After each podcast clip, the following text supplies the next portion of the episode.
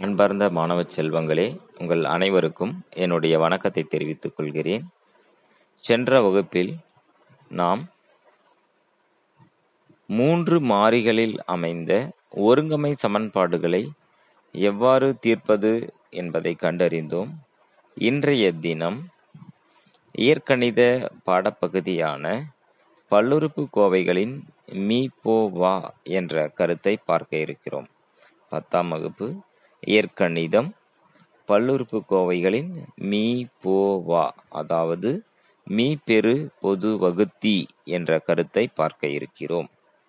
முதலில் மீ போ வா என்றால் என்ன என்ற கருத்தை பார்ப்போம்.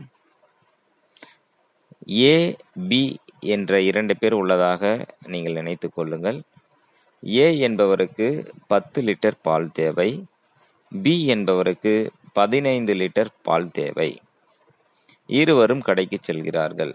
ஏவுக்கு பத்து லிட்டர் பிக்கு பதினைந்து லிட்டர். இப்போது ஏவுக்கும் பிக்கும் இருவருக்கும் பொதுவான அளவு கொண்ட ஜாடியில் பால் ஊற்ற வேண்டும் என்றால் எந்த ஜாடியை தேர்ந்தெடுப்பது தேர்ந்தெடுப்பது நமக்கு எளிதாக அமையும். முதலில் ஒரு லிட்டர் அளவு கொண்ட ஜாடியை எடுத்து அளந்து ஊற்ற வேண்டும் என்றால் ஏவுக்கு பத்து முறை ஊற்ற வேண்டும் பிக்கு பதினைந்து முறை ஊற்ற வேண்டும். ரெண்டு லிட்டர் அளவு கொண்ட ஜாடியில் ஏவுக்கு மட்டுமே ஊற்ற இயலும். பிக்கு முடியாது. மூணு லிட்டர் அளவு கொண்ட ஜாடியில் பிக்கு முடியும் ஏவுக்கு முடியாது. நான்கு லிட்டர் அளவு கொண்ட ஜாடியில் இருவருக்குமே ஊற்ற இயலாது. ஐந்து லிட்டர் அளவு கொண்ட ஜாடியில் ஏவுக்கு இரண்டு முறையும் பிக்கு மூன்று முறையும் ஊற்ற இயலும். ஆறு லிட்டர் ஏழு லிட்டர் எட்டு லிட்டர் ஒம்பது லிட்டர் கொண்ட ஜாடியில் ஊற்ற இயலாது. பத்து லிட்டர் அளவு கொண்ட ஜாடியில் ஏவுக்கு மட்டுமே ஊற்ற முடியும் பிக்கு முடியாது. அதேபோல் பதினைந்து லிட்டர் அளவு கொண்ட ஜாடியில் பிக்கு ஊற்ற முடியும் ஏவுக்கு முடியாது.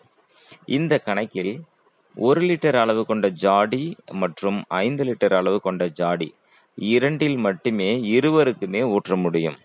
இதில் எ- எது நமக்கு எளிது என்றால் ஐந்து லிட்டர் அளவு கொண்ட ஜாடி ஜாடியை தேர்ந்தெடுப்பதே நமக்கு மிகவும் எளிதாக அமையும். இந்த கருத்து நமக்கு மீ போ வா என்ற கருத்தை நமக்கு அளிக்கிறது. அதாவது இருவருக்குமே ஊற்ற இயலக்கூடிய அந்த பொதுவான ஜாடியில் மிக பெரிய ஜாடியை நாம் தேர்ந்தெடுக்க வேண்டும். அப்போது இரண்டு எண்கள் கொடுக்கப்பட்டால் இரண்டு எண்களையும் வகுக்கக்கூடிய பொதுவான வகுத்திகளில் மிக பெரிய எண்ணை தேர்ந்தெடுக்க வேண்டும். அதுவே மீ பெரு பொது வகுத்தி என்ற கருத்தாகும். நமக்கு பத்தாம் வகுப்பில் இரண்டு பல்லுறுப்புக்கோவைகள் கொடுக்கப்பட்டுள்ளது. எஃப் ஆஃப் எக்ஸ் என்றும் ஜி ஆஃப் எக்ஸ் என்றும். இரண்டு கோவைகளில் இரண்டு கோவைகளுக்கும் பொதுவான வகுத்தியை கண்டறிய வேண்டும். அந்த வகுத்தி பெரியதாகவும் இருக்க வேண்டும். இதுதான் நமக்கு கொடுக்கப்பட்டுள்ள கணக்கு. பக்கம் எண் தொண்ணூற்றி ஐந்து. எடுத்துக்காட்டு மூணு புள்ளி பத்து. அன்பார்ந்த மாணவிகளே மாணவர்களே நீங்கள் புத்தகத்தை அருகில் வைத்துக்கொண்டு நோட்டில் குறிப்பிடுத்து கொண்டால் மட்டுமே உங்களுக்கு எளிதாக புரியும். எடுத்துக்காட்டு மூணு புள்ளி பத்தில் எஃப் ஆஃப் எக்ஸ் என்பது முதல் கோவையாகவும் ஜி ஆஃப் எக்ஸ் என்பது இரண்டாவது கோவையாகவும் எடுத்துக்கொள்வோம். அப்போது எஃப் ஆஃப் எக்ஸ் என்பது எக்ஸின் அடுக்கு மூணு பிளஸ் எக்ஸின் அடுக்கு ரெண்டு மைனஸ் எக்ஸ் பிளஸ் ரெண்டு என்றும் ஜி ஆஃப் எக்ஸ் என்பது ரெண்டு எக்ஸ் கியூப் மைனஸ் அஞ்சு எக்ஸ் ஸ்கொயர் பிளஸ் அஞ்சு எக்ஸ் மைனஸ் மூணு என்றும் எடுத்துக்கொள்வோம். அல்லது நாம் மாற்றியும் எடுத்துக்கொள்ளலாம். பெரிய கோவையை இருப்பதில் எது பெரியது? அது எஃப் ஆஃப் எக்ஸ் என்றும் சிறியதை ஜி ஆஃப் எக்ஸ் என்றும் எடுத்துக்கொள்ளலாம். அப்போ பெரிய கோவையை எஃப் ஆஃப் எக்ஸ் என்று எடுத்துக்கொண்டோமானால் ரெண்டு எக்ஸ் கியூப் மைனஸ் அஞ்சு எக்ஸ் ஸ்கொயர் பிளஸ் அஞ்சு எக்ஸ் மைனஸ் மூணு என்பது எஃப் ஆஃப் எக்ஸ் என்றும் மீதி மற்றொரு கோவையை ஜி ஆஃப் எக்ஸ் என்றும் எடுத்துக்கொள்வோம். இப்போது சிறிய கோவையை சிறிய கோவையால் பெரிய கோவையை வகுக்க வேண்டும். நாம் பொதுவாக எண்ணெய் வகுப்போம் அல்லவா? அதேபோல் பெரிய கோவையை உள்பக்கமாக எழுதிக் கொள்வோம். ரெண்டு எக்ஸின் அடுக்கு மூணு மைனஸ் அஞ்சு எக்ஸ் ஸ்கொயர் பிளஸ் அஞ்சு எக்ஸ் மைனஸ் மூன்று. சிறிய கோவையை வகு எண்ணாக கருதுவோம். எக்ஸின் அடுக்கு மூணு plus X square minus X plus ரெண்டு என்பதை வகு எண்ணாக கருதி இப்போது வகுத்தோம் என்றால் ஈவு இரண்டு என கிடைக்கும். மீதி மைனஸ் ஏழு எக்ஸ் ஸ்கொயர் பிளஸ் ஏழு எக்ஸ் மைனஸ் ஏழு என கிடைக்கிறது. இப்போது மீதியில் உள்ள பொதுவான காரணி ஏழை நீக்கிவிட்டோமானால் X square minus X plus ஒன்று என கிடைக்கும். மைனஸ் ஏழு என்பது இரண்டு கோவைகளுக்கும் அது வகுத்தி அல்ல. ஆதலால் நாம் அதை பொருட்படுத்த தேவையில்லை.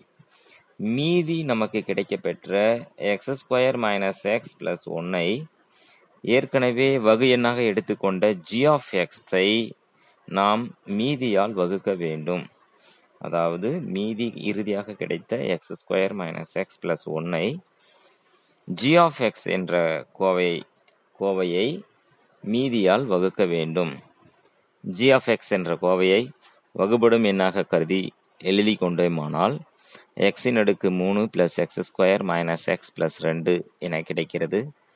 மீதி X square minus X plus ஒன்னை வகு எண்ணாக கருதி வகுத்தோமானால் இறுதியாக நமக்கு பூஜ்ஜியம் என கிடைக்கிறது. இதேபோல் மீதி வேற ஏதாவது ஒரு எண்ணாக வந்தால் மீண்டும் அதை வகுக்க வேண்டும். இறுதியாக பூஜ்ஜியம் வர வரை திருப்பி திருப்பி இதே செயல்பாட்டை திருப்பி செய்து கொண்டே வந்தோமானால் நமக்கு இறுதியில் பூஜ்ஜியம் கிடைக்கும்.